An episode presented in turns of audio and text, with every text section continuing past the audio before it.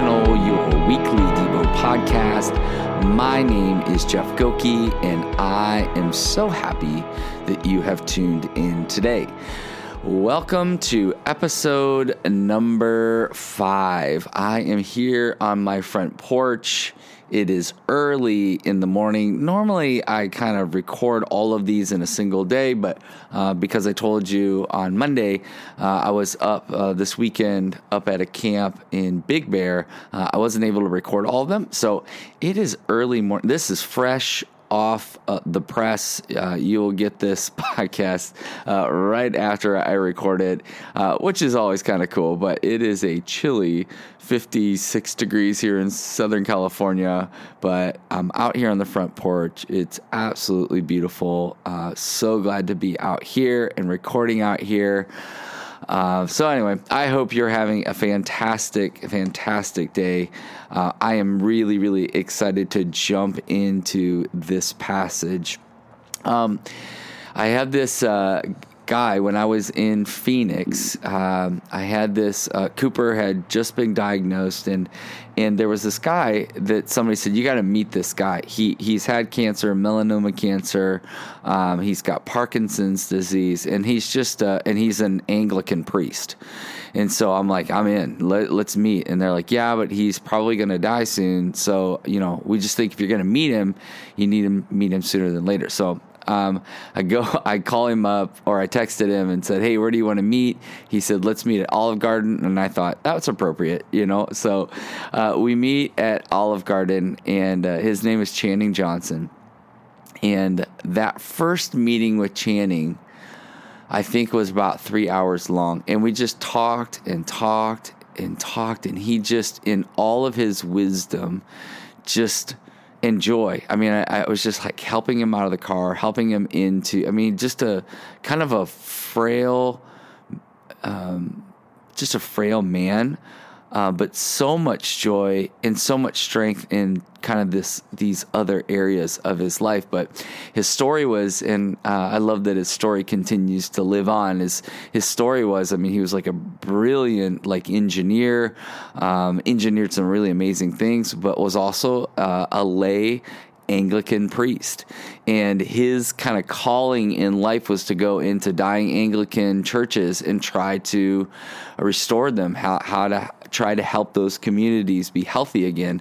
Um, but one of the ways that he would do that was that he would engage young people again. So he would try to get old and young to work together in order to restore that Anglican community. It was such a beautiful, beautiful story of God's mercy and grace and unity for the church. But um, I remember in that first meeting when he told me that, and I just blew my mind. Like, wow, you you actually care you actually do this? And he's like, yeah. He moved to downtown Phoenix, um, and they took over this kind of dying Anglican church and he just raised up the young leaders and and he's like we're in small groups with you know 20 year olds you know 20 and 30 year olds and he goes it's the most life-giving thing uh, for me and my wife and oh my gosh I mean the conversation was so so amazing but I thought I you know you you don't get the opportunity too often at least I didn't to ask some pretty straightforward questions of him. And I just asked him a question like,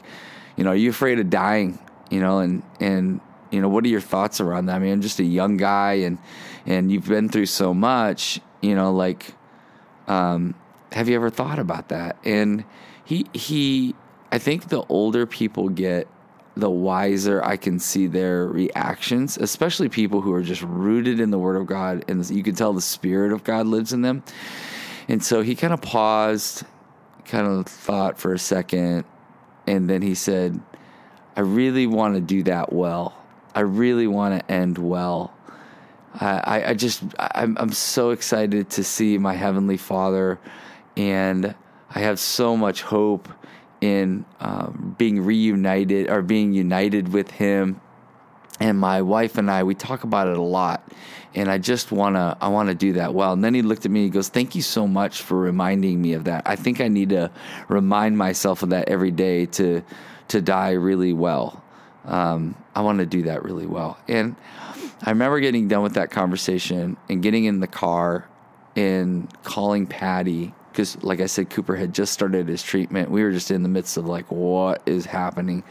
And I remember calling her and saying, I just met this guy who is on his deathbed essentially, and he just reminded me of the hope of eternity. He reminded the hope we find in Jesus and how important uh, this life is and how important the next like the next part of our story is. And uh, he was just a beautiful man. He passed away a few years ago, so he li- outlived as long outlived what all the doctors thought he would outlive. But he made a massive impact on me personally.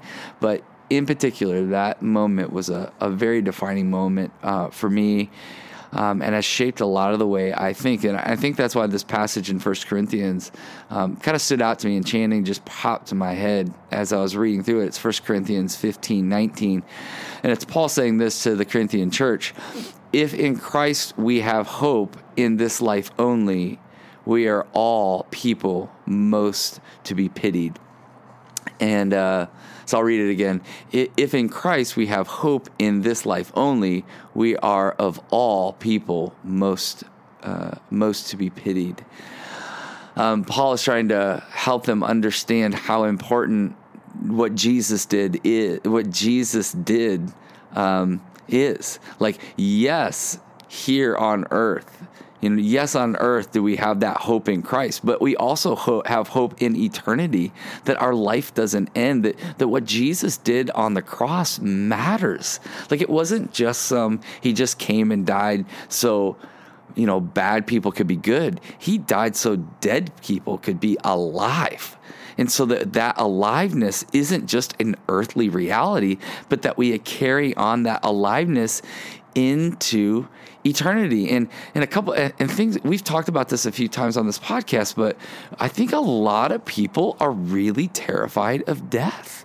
Like really terrified of death. And and the question that has always gotten me and i think the thing that like channing really was teaching me is like asking getting me to ask the question why?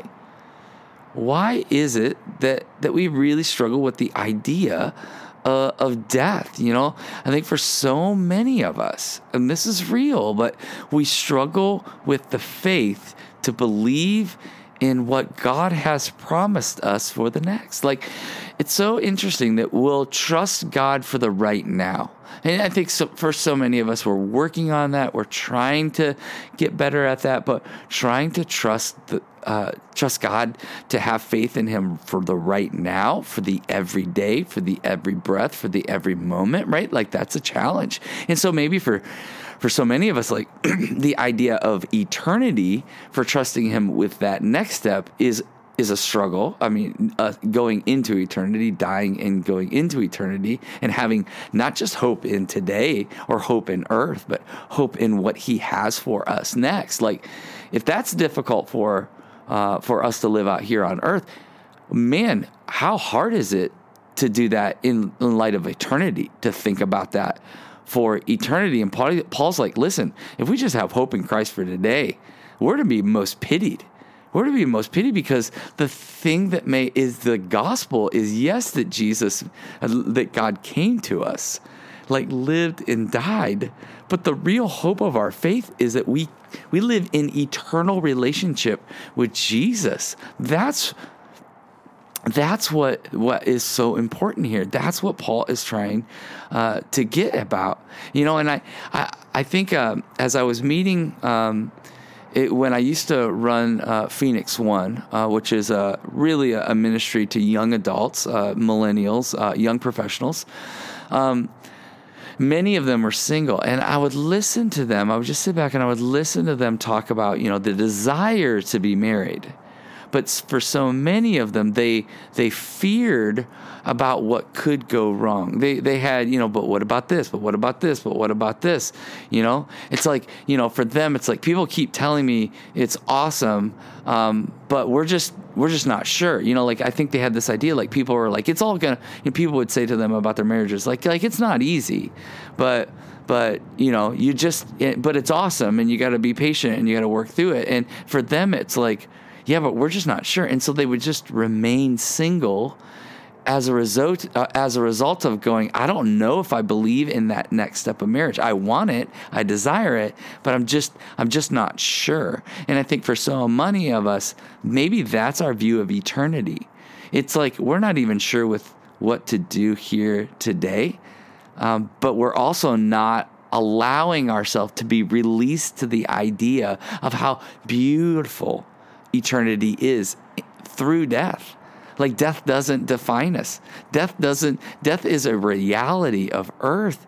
And really, life in Christ is about eternity. It is an eternal thought, an eternal reality for those of us who confess Jesus as Lord and Savior. And, and what Paul is trying to help us understand, which is so amazing, is if we don't have hope in the fact that God's promise of an eternal relationship with us is real, then we're going to be the most miserable people today.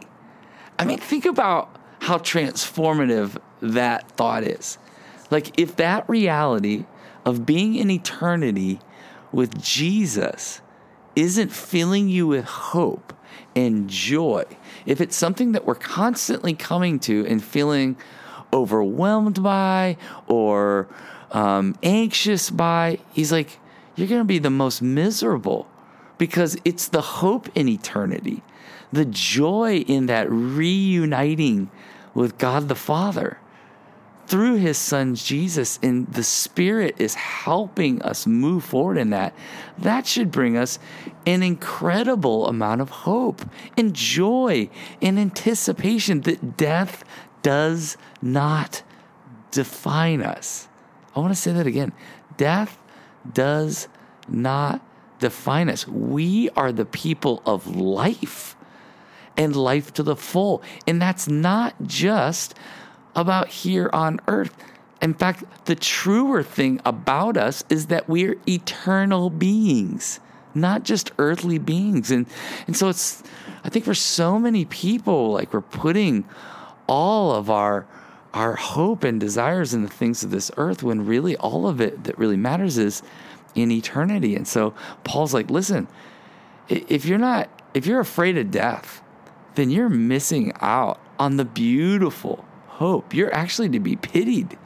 You're to be pitied. And he's not saying that in a trite way, in a concerning, fatherly way of going like, no, really that matters and, and think through that. So, so the, the the question that we would say is uh, we are if if, if we are uh, telling people that while we suffer in this life we will live in an eternal relationship with the father someday and and that he will wipe away all our tears, then we need to really live in that reality. Like those scriptures are so important. Like living in light of eternity is really for us going, like, we believe in a God that will wipe away every tear, right, in eternity.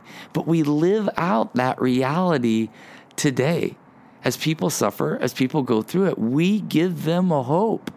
We give them a hope in today and also a hope in tomorrow. We, as believers, get to bridge that gap. And, and when we don't do that well, um, I think the bluntest way I can say this is it really is a mockery of the cross.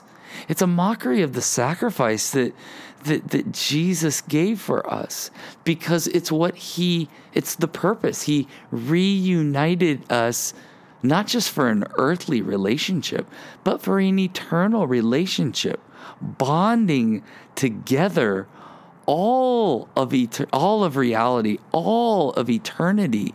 He, he, he said, No, listen, I, I came to, to, to fix what was broken in Genesis 3, where sin enters into our world, in order to reunite us with the eternal God, the eternal loving God. And Jesus is death and resurrection was the defining moment of establishing that kingdom here on earth already, but not yet into completion. The not yet into completion is when Jesus returns. And so death does not define us. It does not define us. He made us right with God here on earth so that we continue that relationship into eternity. And so I think the the thing I think I'm thinking through is this is if we don't live in light of eternity now, we miss out on how uh, Jesus uh, has prayed that his kingdom would come and his will would be done on earth as it is in heaven. He's saying, listen, this relationship that you're living out with God the Father here on earth, you carry into eternity. But don't fear death. Don't don't fear death. It, death is sad, and but death is a thing of this earth. But it's not what defines us uh, as human beings. And so he's like, listen, don't just have hope in Christ here, have hope in Christ for eternity. So, what is causing you to not accept the hope of eternity now? What are those fears that you need to release to the Father and say, yeah, that's a real thing for me? And what if that um, finding hope in Christ here, really finding hope here, allows us to really hope in the eternal relationship that He's calling us into. So, may we live in light of the hope, Heavenly Father, you offer us in eternity every single moment. So, take a breath, reflect and believe that the God of the universe is nearer to you than your own heartbeat. Until next time, cheers.